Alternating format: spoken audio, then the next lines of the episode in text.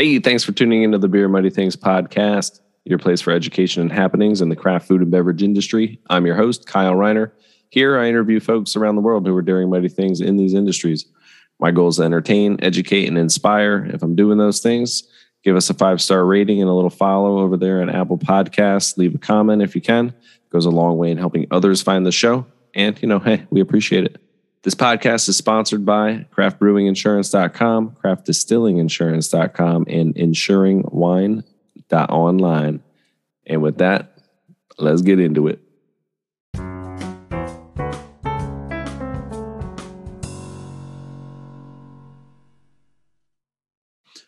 Welcome into the Beer Mighty Things podcast. That's what you listen to while you brew. That's what's in your ears as you drink beers. Today, we're bringing in a woman that I've been following for a long time. I love her work, and she's kind of a big deal. Uh, she's a reporter and editor with a decade of experience in magazine and newspaper, online publishing, and the craft beer, spirits, and food and dining spheres. These are her words. Uh, she was an editor at The Takeout, uh, Draft Magazine, the Chicago Tribune, um, and now she joins uh, Great Beer, Good Beer Hunting great beer hunting. I love hunting great beer all as well. Um, and you know, as the Sightlines primary lead over there, um, she is a BJCP beer judge, a graduate of Northwestern, a self-proclaimed accomplished chicken mom. Ladies and gentlemen, she's Kate Bernot. Hello, Kate. Hi, Kyle. Thank you for having me and for that um, really wonderful introduction. Made sure to get the chickens in there. Yes, all of the above. Yeah, so I mean, we just I think we have to start off with chickens. You know, tell me about your chickens. why why do you have chickens? How do you have chickens? And and what makes an accomplished chicken mom? Uh, an accomplished chicken mom is one whose chickens are still alive. So that's me. um, and I have them because I've I, always wanted them when I was living in a tiny, tiny apartment in Chicago. I really wanted backyard chickens. Now I live in Missoula, Montana, and I can have them. So hmm. that's how that came about. Are backyard chickens and front yard chickens are they different? Um, you know, front yard chickens. I guess the neighbors would be able to like see your coop hmm. set up. Uh, yeah, no, mine are definitely the backyard. Uh, that's cool. Backyard chicken. How many do you have? Four. Do you hold them? Like, do do you have? Do they have names? They have names. They don't like being held so much. Yeah. So we don't we don't snuggle or or any they don't know any tricks. Okay. Um, but they're cute. I think they're cute. They lay a lot of eggs. That's good. Yeah. Okay. Uh, it doesn't get fresher than that, right? Awesome. yeah, that's the that's that's the rundown. That's the rundown on the backyard chickens. that's all we needed to know. Perfect. Um, so yeah, so you are in Missoula, Montana, by way of Chicago. Is that right? and with with a couple years in Phoenix, Arizona in the middle too. When I was working for Draft Magazine, it was based in Phoenix. So a couple okay. years in Phoenix, decided it was too hot. I needed more mountains and rivers in my life. So here I am in Missoula. yeah, I, so I've been to Arizona. I thought about living there, and it actually felt like I said it the other day. I was like, it feels like Arizona outside. Like you open up your door and you get hit in the face with heat. It's not fun. Yeah, no, it's not. And and Phoenix never cools down at night, which yeah. is so bizarre to me. You could open your window at four in the morning and it would be more than 100 degrees. And I don't think humans, or at least this human, needs to live in that condition. So, yeah. got up out like there. Incredible power grid. I would assume that there's just like blackouts, brownouts, like constantly. Like it's just, I don't know. It's impressive.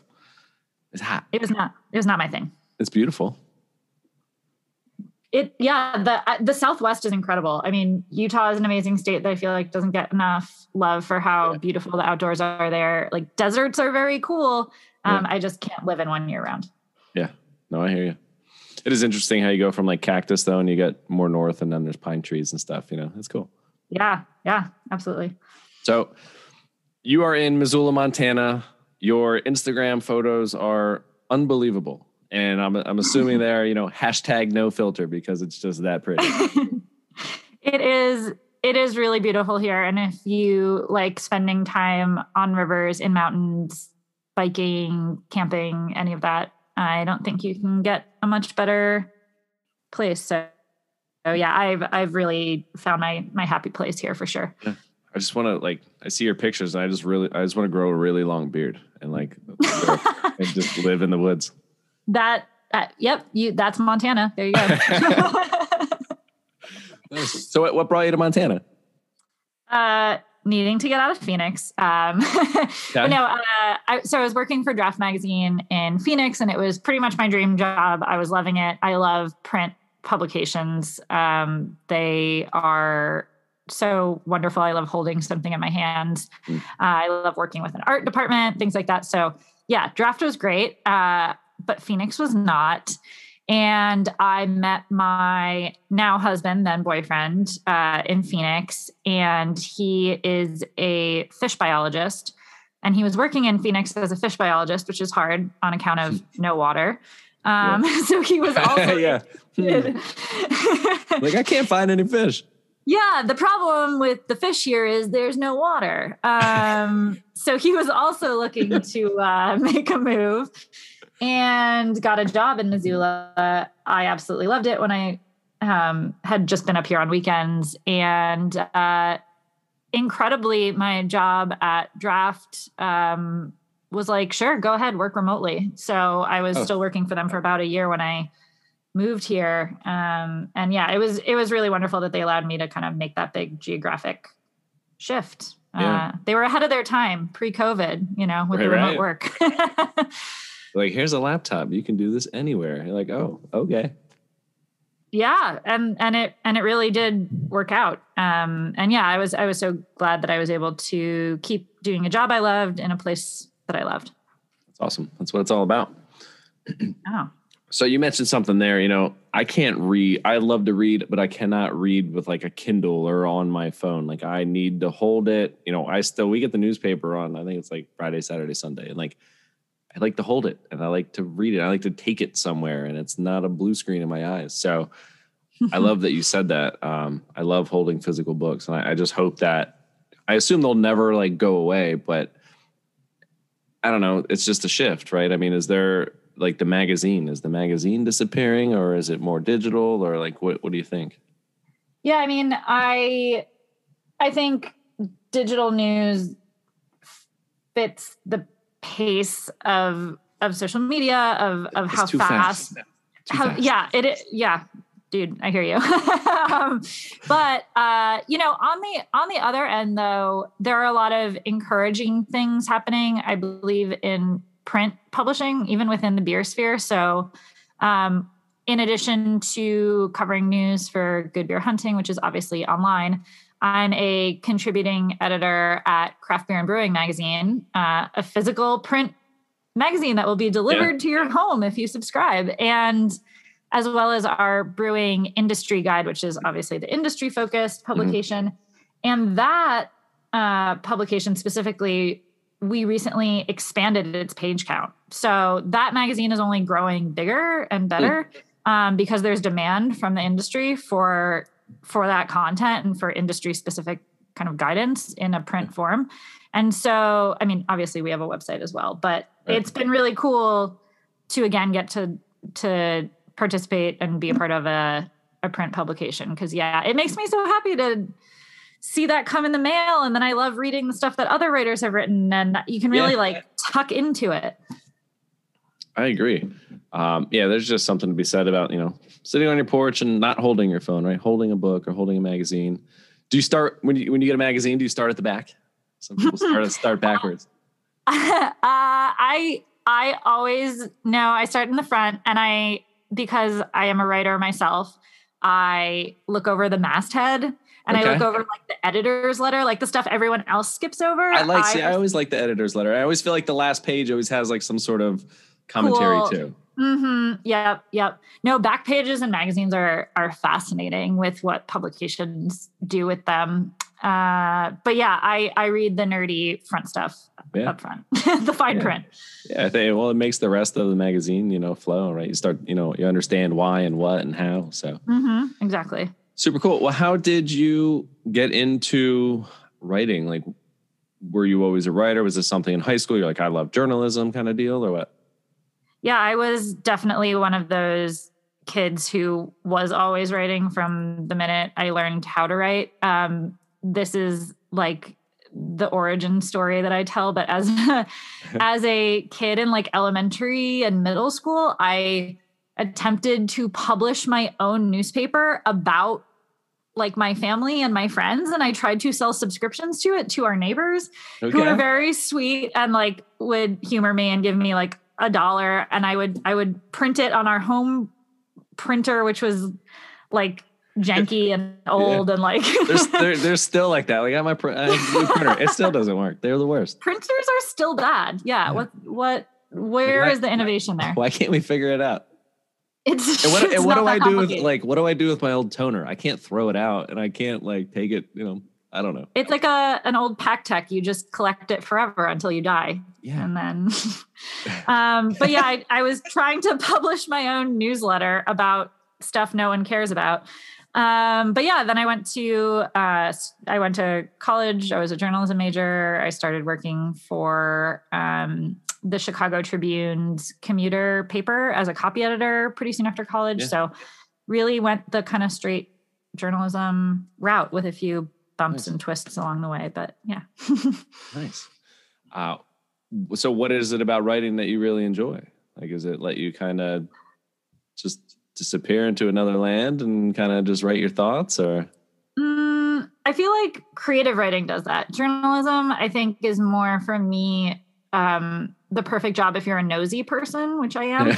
um, it, I, you know, I was always also that annoying kid, like asking questions about like why and when and yeah. Um, and the greatest thing about being a reporter to me is that you call up people and you ask them questions, and for some reason they answer you. They tell you.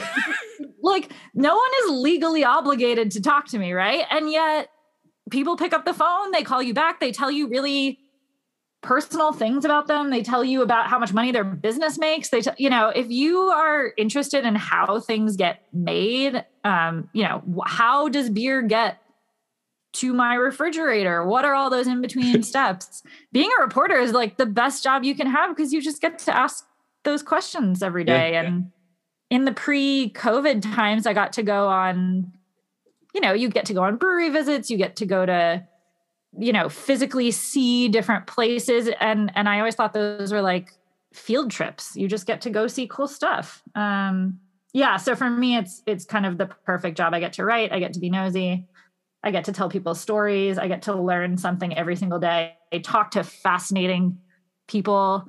Um yeah i can't really imagine doing anything else. So when I'm calling a brewery, I should just pretend I'm a reporter and be like, "Hey, uh, ask them questions. It'll tell me anything." i mean you're you're a podcaster you're like practically there So Uh, what I will say, like, so again, I, you know, I write insurance. So you know, when I call a brewery or someone, like, hey, you know, you know, I, I work with over hundred, you know, craft breweries and do all this. They're like, yeah, we're good, and they hang up. I have a call back and be like, hey, you know, I was wondering if I could talk to you about your brewery on my podcast. They're like, sure, let's do it. Yep, yep like I'm the yep. same guy. Now you want to talk to me? people love to talk about themselves. I think That's it's a fact. natural human. We're all trying to connect with each other and find common ground, and you want to have your experiences and worldview validated. Uh, yeah, people people just talk to you. It's Yeah. fascinating. Yeah. Yeah. So you just got to learn how to ask good questions, right? Um, and people will just talk. You know, it's funny Yeah. when you'll end up having. You know, I just I was literally on an insurance meeting before I came here, and I would just ask like a question, and the, the gentleman would talk for like 15 minutes, and then like you get to the end of the meeting or whatever, and they're like, "Wow, this is a lot of fun! Like you were great." I'm like, "I didn't say anything. You talked the whole time." You know what I mean? so people just like talking. Yeah. Uh, yeah. The the question is is just getting them to that point. Yep. I don't know your age. I feel like you're younger than me, but I just when you're talking about journalism and whatnot, I'm thinking of Teenage Mutant Ninja Turtles, April O'Neil. She's the her reporter. jumpsuit. I Yeah. like I feel like that's you, right? Instead of she's got a gun, I feel like you got the beer glass, you know? April O'Neil is very cool. Uh, yes, I am. I am 33 for the record, so I understand Teenage Mutant Ninja Turtle references. Perfect. That's good. All right, cool. All right. So do you think that where you are located out there in Montana, I guess where, where do you sit down and write? Do you write outside while you're overlooking a beautiful landscape or do you hunker down in an office?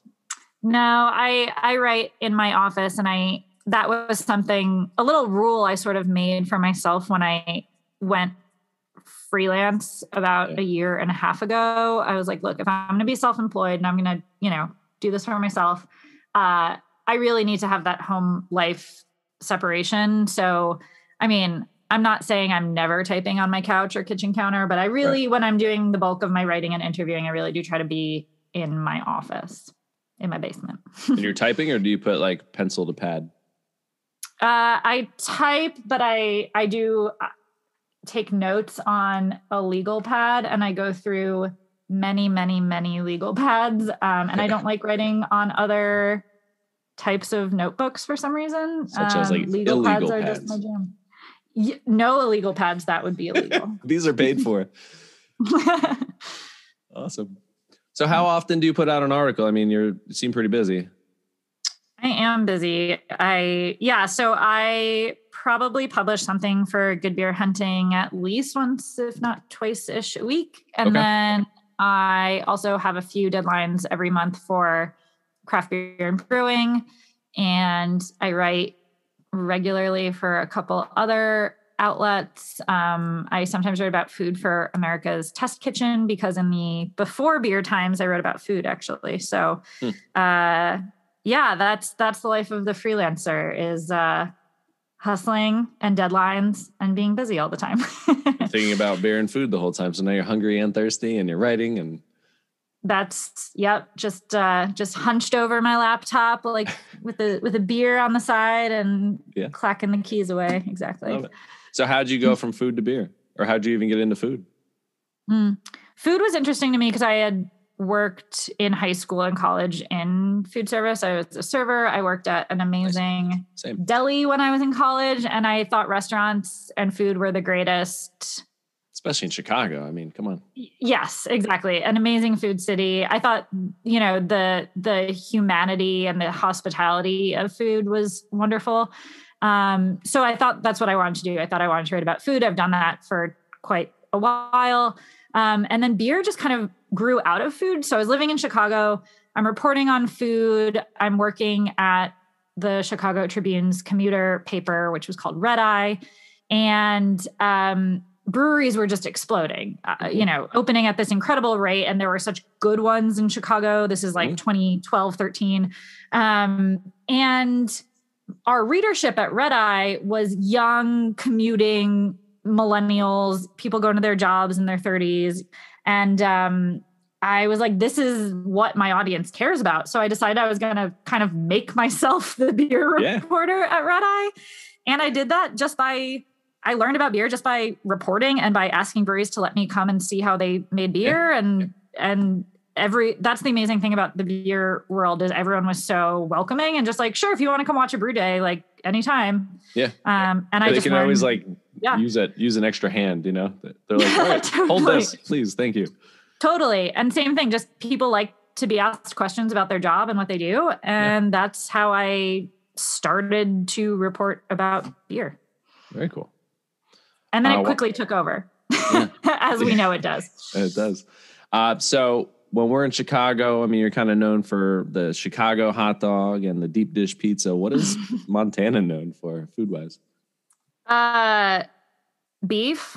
Okay, makes sense. Bison meat, elk, yeah. like yeah, meat. I guess. Okay. um, I was not. I would have never called myself a steak lover until I moved out here. And it turns out I just wasn't eating very good steak. sure. And now being able to get local beef from local ranches that are like grass fed and yeah. so fresh. Um, ha- yeah, I've totally come around on it. So happy yeah. beef. Happy cows, you know, mm. along the river with the big Montana sky. They That's do cool. look happy, I swear. Yeah. That's way better than being cooped up in a pen or you know? Yeah absolutely. So yeah that's that's the thing to eat out here and also bison burgers. Bison is pretty delicious as well. So do you guys have vegetables or it's just meat? That's why i have a garden that's why i have a garden in the backyard. Okay. And you got your dairy uh, you know your dairy chickens yeah. running around? Yeah i got my got my fresh eggs got some veggies. Yeah um huckleberries that's that is the thing too. So they're like this, they're a little bit smaller than blueberries. They grow wild all around Montana and Idaho. You can go pick them a little bit later in the summer, and they are delicious. Hmm. They're are they the color of a blueberry? They're a little bit deeper purple. Okay, but pretty close. Yeah. What about flavor wise? What are they similar to? Kind of like a blueberry, maybe a little bit even sweeter sometimes. Yeah. They're smaller. Um, yeah, they're just great. Okay. Um, so huckleberries are also a very, very Montana thing. Good to know. Yeah. All right. Come out sometime. Eat I would steak like to. and huckleberries. I've been to. I was in Colorado when I was younger, and we drove to Wyoming, uh, mm-hmm. but I have not been to Montana. I feel like Wyoming. North. Yeah. Could have made it. I feel like they're very similar. Such yeah, big, such big states. It's like holy crap, that's a long drive. You know. It is, and I grew up on the East Coast, so to me, the sense of scale here is just wild. Like here, yeah. three hours drive is like not a big deal. Right. That's just a normal trip to like your mailbox. it's just going to get a gallon of milk, you know. uh, you need a cow in your yard now. All right, cool. Well, I wanted to, you know, catch up here because there were some articles that caught my attention, and I, you know, I didn't know much about some of these items, and I, you know, just wanted to pick your brain on them and see what your thoughts were. Please. So, you know, the first one I had Brendan Palfreyman on talking, you know, identity protection and you know IP, um, intellectual property, identity protection. Mm-hmm. Um, and then you know, so I was reading your article about the glassware and the IP and Nick Rex and Rex, you know, the Rextacular Sipware, mm-hmm. and you know, and then Brendan was in the article. So, like, mm-hmm. what you know, have you seen? You know, what I guess what have you seen? You know, kind of on the rise here. You know, what brought your attention to writing about that topic?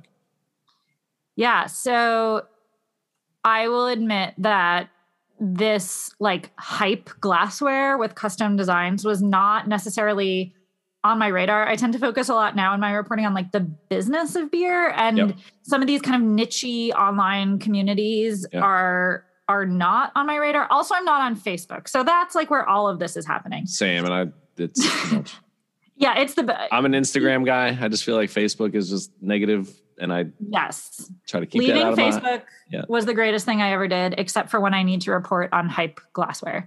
But uh, so this story came on my radar actually through Em Sauter, who writes pints or draws pints and panels. Um, she's so knowledgeable and smart, and just someone I really, really appreciate as like a colleague in the in the beer media world. So M uh shot me over some examples of these glasses. And she's like look as an artist myself i just don't understand like how this is legal. You know have you ever looked into this?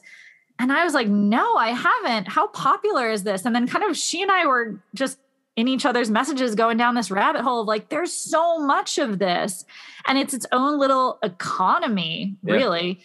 And it kind of operates under these weird rules and unofficial codes and it just became this fascinating subculture that I didn't know anything about and wanted to learn more about. Um, and then, yeah, obviously the legal issues um, were kind of the most important piece of yeah, that. Yeah, and you know, I had that conversation with Brendan, and it was like, this looks identical to that, uh, you know, character, or whatever, mm-hmm. or that other logo, but there's like one tweak so that they think they can get away with oh, it's not the same. Like, yeah, but it kind of is, right? We know what you're referring to. We understand that, you know, it's a likeness, right? Yeah, you know? that's Bart Simpson. Yeah. We're not confused about who that is. Yeah. it's definitely Bart Simpson. yeah. So uh, it's just yeah. interesting. What, yeah. How, like, how big is the community? Like, what else did you learn? Um, yeah, there are, I mean, hundreds of people in, in various groups, um, that are kind of devoted to like collecting and buying and showing off yeah. their yeah. glassware. And there are, um, you know, I, am willing to say like dozens of these glassware designers. Um, a couple of them actually talked to me, which was wonderful because I got to better understand. Because you were like, what, "Hey, I'm a journalist. Tell me everything." I, again, yes, people just answer the phone and talk to you about legally dubious activities. uh, and they it was fascinating because when i kind of went into reporting this i assumed that this was like purely a money making thing right? Like i'm designing these bart simpson glasses. I'm making like 20 bucks a pop you know nice little nice little side hustle. Yeah. Um and what i learned was like the money actually seems to some of them to be kind of secondary to like the prestige of designing these and like having people want them hmm. and like gaining status within this glassware subculture. So they're okay. kind of doing it like for the notoriety, for the excitement of having people want something that you made. Right. You, um, you created it yeah. and somebody bought it. It's just like, right, any artist, I guess, just making a yeah. painting and someone buying it. Okay. Totally. So that that kind of surprised me and was almost like a more it made the story more interesting to me because it was like, okay, this isn't just a pure dollars and cents. How much can they make doing this? There were all these other kind of complicated mm. motivations that that people had for doing it. So I learned a lot in the course of reporting that story, and I'm like very grateful for the designers who talked to me because I yeah. I got a little peek in their world. Well, what I was thinking, you know, when I see the glassware for the most part, I always thought that it was, you know, an, a brewery employee, right? We're going to put out this glass and we're going to sell it with this release or something. But it's not that. Like these people don't necessarily work at the brewery; they're just making glassware. Yeah, they're just, you know, it could be you in your basement. You know, you're like, I really like Ren and Stimpy. I'm going to make this Ren and Stimpy glass where Ren is holding a hop cone. Um, yeah. yeah. yeah. It's just people, just like uh, enthusiasts doing it, uh, you know, for the love of the game, I guess. Huh. um, yeah, really fascinating group. And it, and a story like that shows me that no matter how much I'm, I have been reporting on beer, there are just corners of the beer world that I don't know about yet. And, um, that's, that's the cool part of being a writer. Yeah, that was super interesting. Yeah, and I don't, you know, per like Rex, right? He was saying that just he doesn't know of anyone who's been sued or got a mm-hmm. cease and desist at least yet. I mean, there's so many breweries like I think like Stone Brewing is constantly just sitting there like sending out cease and desists on beer names or whatever. But you know, yep. somehow these maybe because they're so like underground, like it's just not getting the attention yet. Yeah, I I tried to reach out to a few large corporations like Nintendo and Fox, who owns The Simpsons or whatever, just to see like, is this yeah. something you even care about? Like basically no one got back to me. Um, Nintendo said they had no comment. Uh, but you know, I think it might just be that like this is small potatoes to them for now. Not, not, worth their time um, until it until it is. Until it until it isn't anymore. Um, but these, I think these designers also sort of know that they're working in pretty small batches of like yeah. 48 or 92 glasses. So okay. maybe that's how they get around it. Mm. Yeah, you're just gonna end up finding one that's gonna be like this glass sold for eight grand or something. Right? and it's like, you know. Exactly. Yeah, there is like a resale market for them too. And is it? Coveted ones. And I, I, yeah, again, like talk about a whole little subculture and economy that you didn't even realize existed. Hopefully, the uh, the fragile sticker is very prominent on the box, and uh, it just doesn't, you know, so much your life wrap. savings on the Bart Simpson glass, and it's shattered when it gets there. So much bubble wrap. Brutal. All right, cool. Well, I thought that was interesting. Um, the other the other topics that I saw, you know, just the rise of direct to consumer shipping, and you know, is this as prominent where you are as it is, you know, out on the East Coast, and you know, with COVID and all that, and you know, what are the trends you're seeing? Yeah, so direct to consumer and e-commerce are something I've covered extensively for craft beer and brewing and for good beer hunting.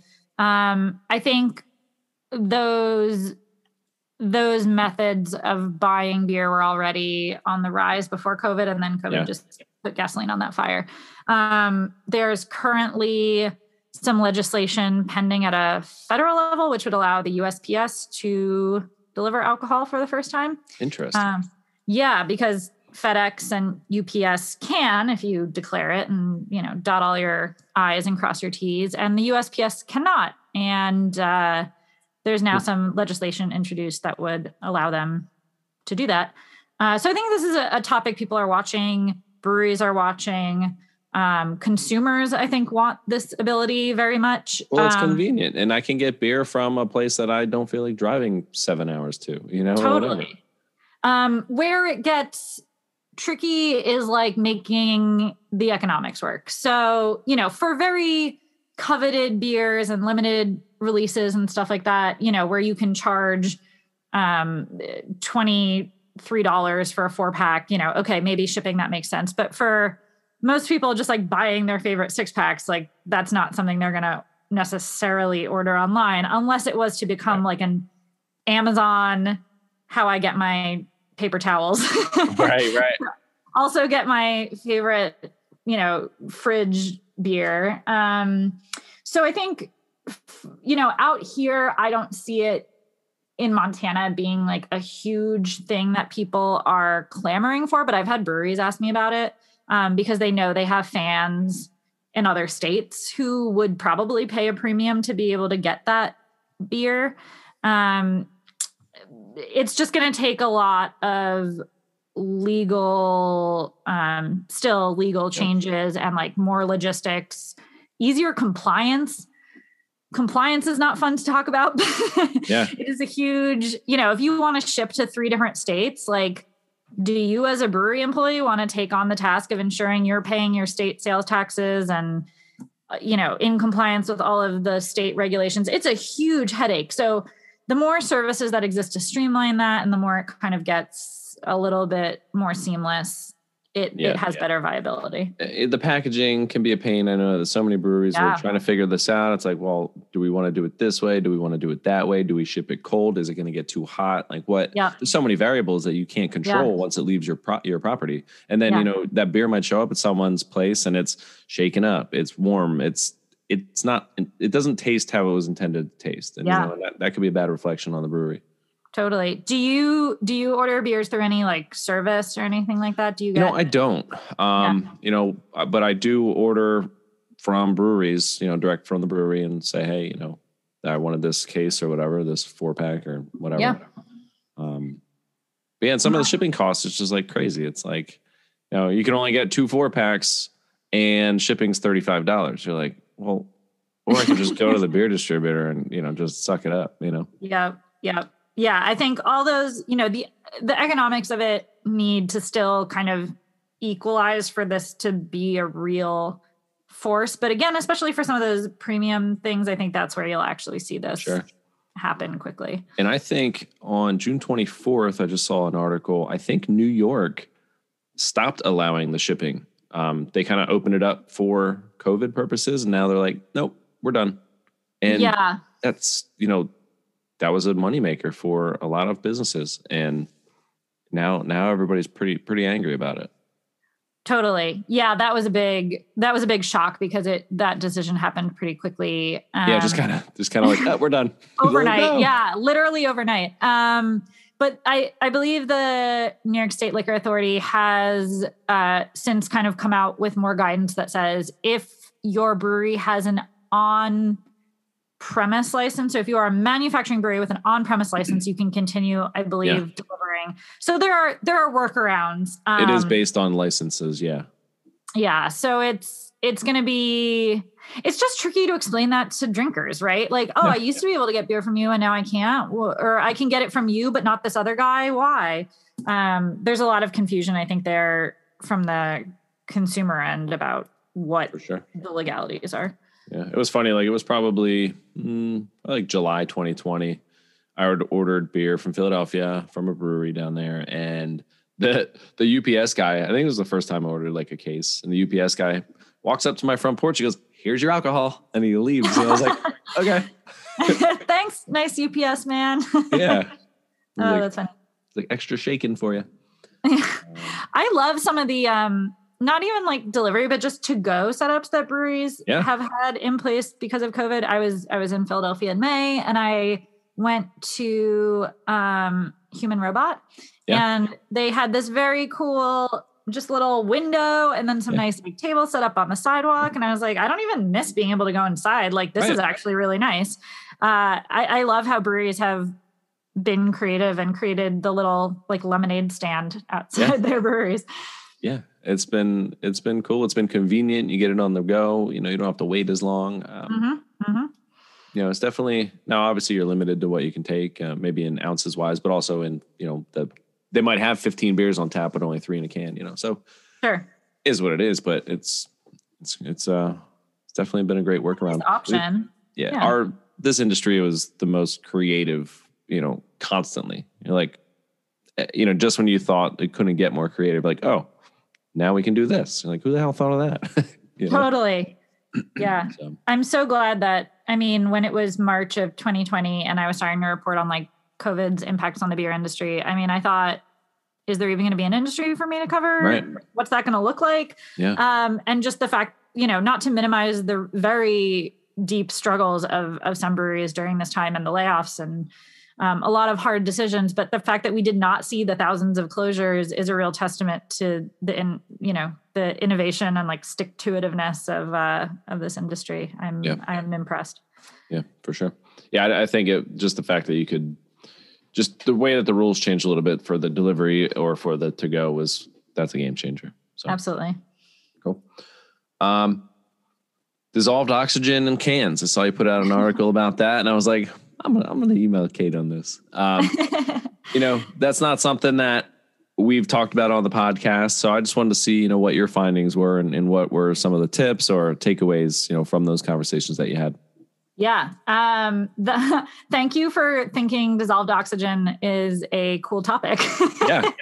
um, it it was of interest to me for the brewing industry guide because um, we know so many breweries that were not packaging before COVID, you know, now are, and Yep. usually on inline canners, mobile canners, um, you know, not the not necessarily the Ferraris of canning lines. Sure. And Yeah, That doing it by hand, you got a two head or, you know, Yeah. and it's labor intensive. And then to find a beer is not what you thought it was going to be is upsetting. Exactly. And so, what my strategy for reporting the story um, was to call brewers who had previously worked on smaller inline machines and now had like leveled up to the rotary canners and for them to share their problem solving, troubleshooting, Yep. because so much of that is just like problem solving in the moment and like how, what are some small steps I can do to get this like as close to what I want in my DO Right. level. Um, so I think the primary piece of advice that these brewers conveyed to me was like, you can't fix what you don't measure. So you have to be testing cans almost constantly as you're as you're canning because you're Yeah. getting two that say 20 parts per billion. You're like, amazing, look at me. And then the next one's like hundred, and you're like, oh, okay. Yeah, So and you it can a, you gotta have a process, right? You got to have a process. You got to Yeah. teach it. Maybe you're not working on the next canning day and somebody else is. Like, how do we have some sort of consistency? Yeah, yeah. Um, and then just like each little part of that system is an opportunity for something to go wrong. So, are you keeping your lines, you know, clamps, gaskets, uh, you know, are the, are those all okay? Because even if the filler is fine, like oh, you have a a, a weird line, like now you're Yeah. now you're introducing DO. Um, and then lastly, I thought this was really interesting. There was some advice um, from the brewers at Wiseacre and also at Green Bench Brewing um, about reducing headspace. Um, so over overfilling cans can actually be, you know, it, it results in some lost product, but it can help you with those DO levels.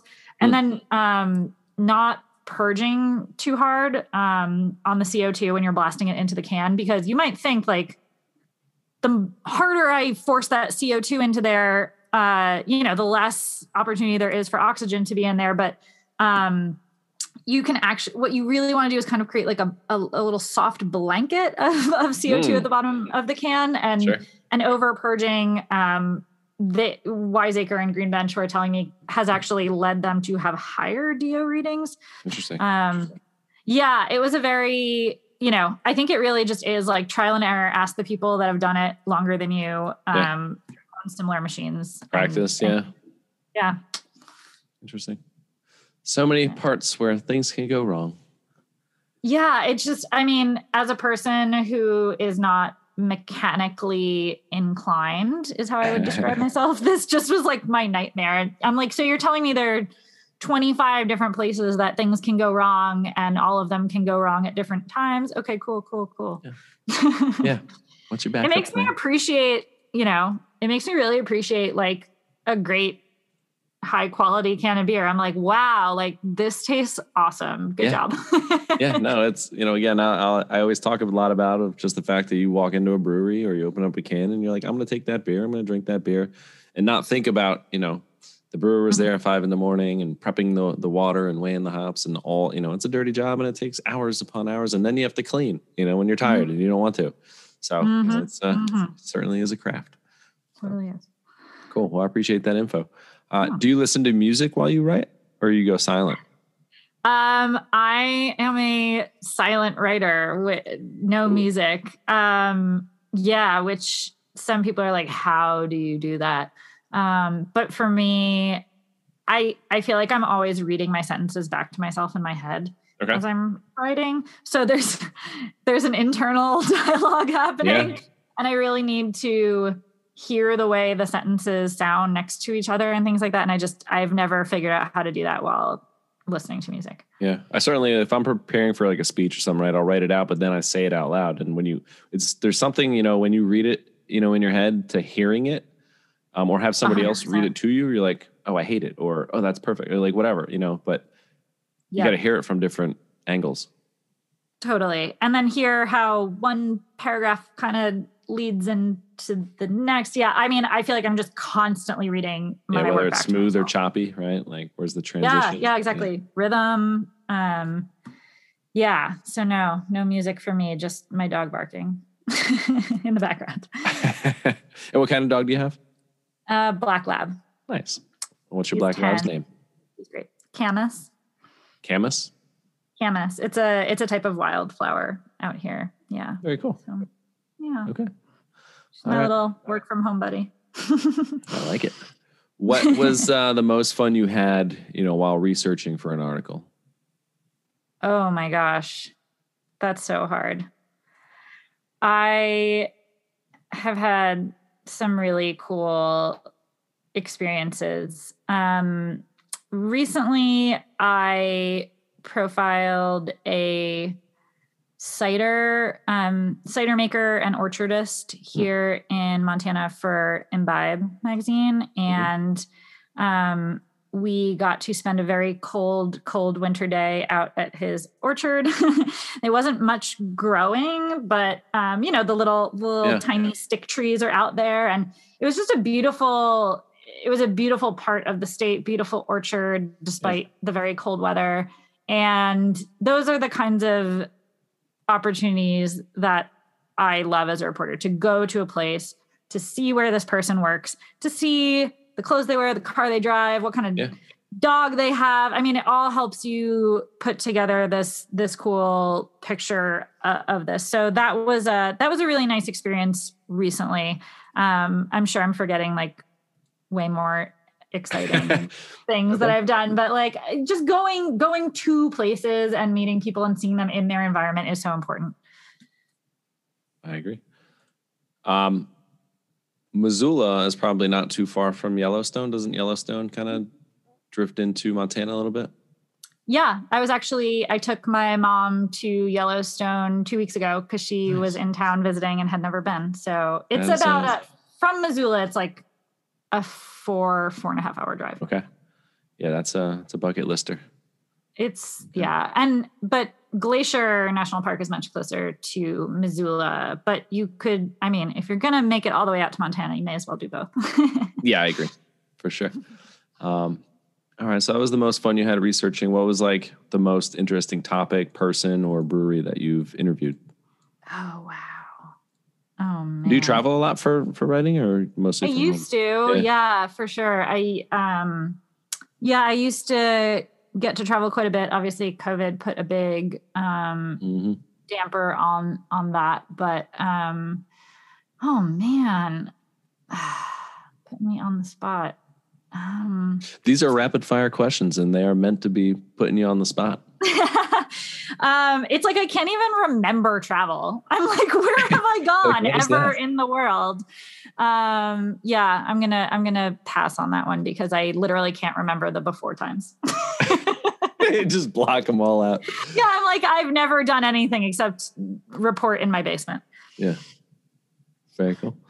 Um, what? All right. How about this? How about it, uh, as far as travel? What would Mm. be a place that you want to go to that you've never been to? I domestically, I need to go to Maine. I need Yeah, to go to the yeah, state of. Maine. I, it has been on my list for so long. I've never been. I feel like it is beckoning to me. So that is on the bucket list. And then um, internationally, I have been trying to plan a backpacking trip through the Black Forest, Okay. which would obviously involve a lot of beer drinking and Oh, a trip to Franconia. And then, you know, why not just go to the Swiss Alps when you're done? So I have this crazy Black Forest backpacking, beer drinking thing laid out in my head that I just need to actually put on the calendar. I like it. Yeah. Well, hopefully, I hope that you get to do that. I hope so too. Um, I need more time with Duolingo to learn German. ah, I love Duolingo. uh, German's hard, man. I Yeah. I have I I can now say like I am a woman. I want water. It's not very good. well, I, those are two important things. I mean, you gotta identify yourself, and you can't live. You know what? You can only live but two, three days without water. yeah, so I can just sound important. like a complete crazy person and. Yeah, that's as far as I've gotten. Uh, I am journalist. I need water. I am I am American journalist. Where is water? Yeah. April O'Neil. Yep.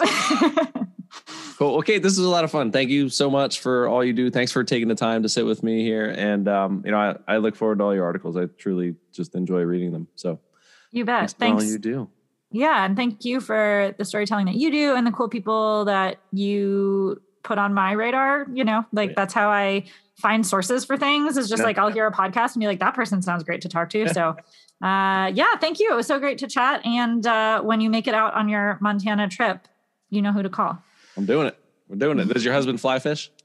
He does. Yeah, Nice. yeah. He'll tell you where to go. Not Arizona. Not Arizona. I mean, they have Okay. trout there, but they're just they're they're really struggling. Yeah. Hot water. Trout like cold water. All right, Kate. Well, I appreciate you. Cheers and Thank thank, you. you. Thank you.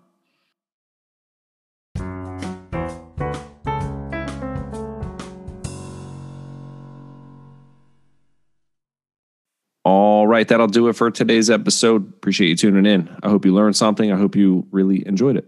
And if so, tell a friend, leave that five star rating I mentioned earlier, and comment on Apple Podcasts.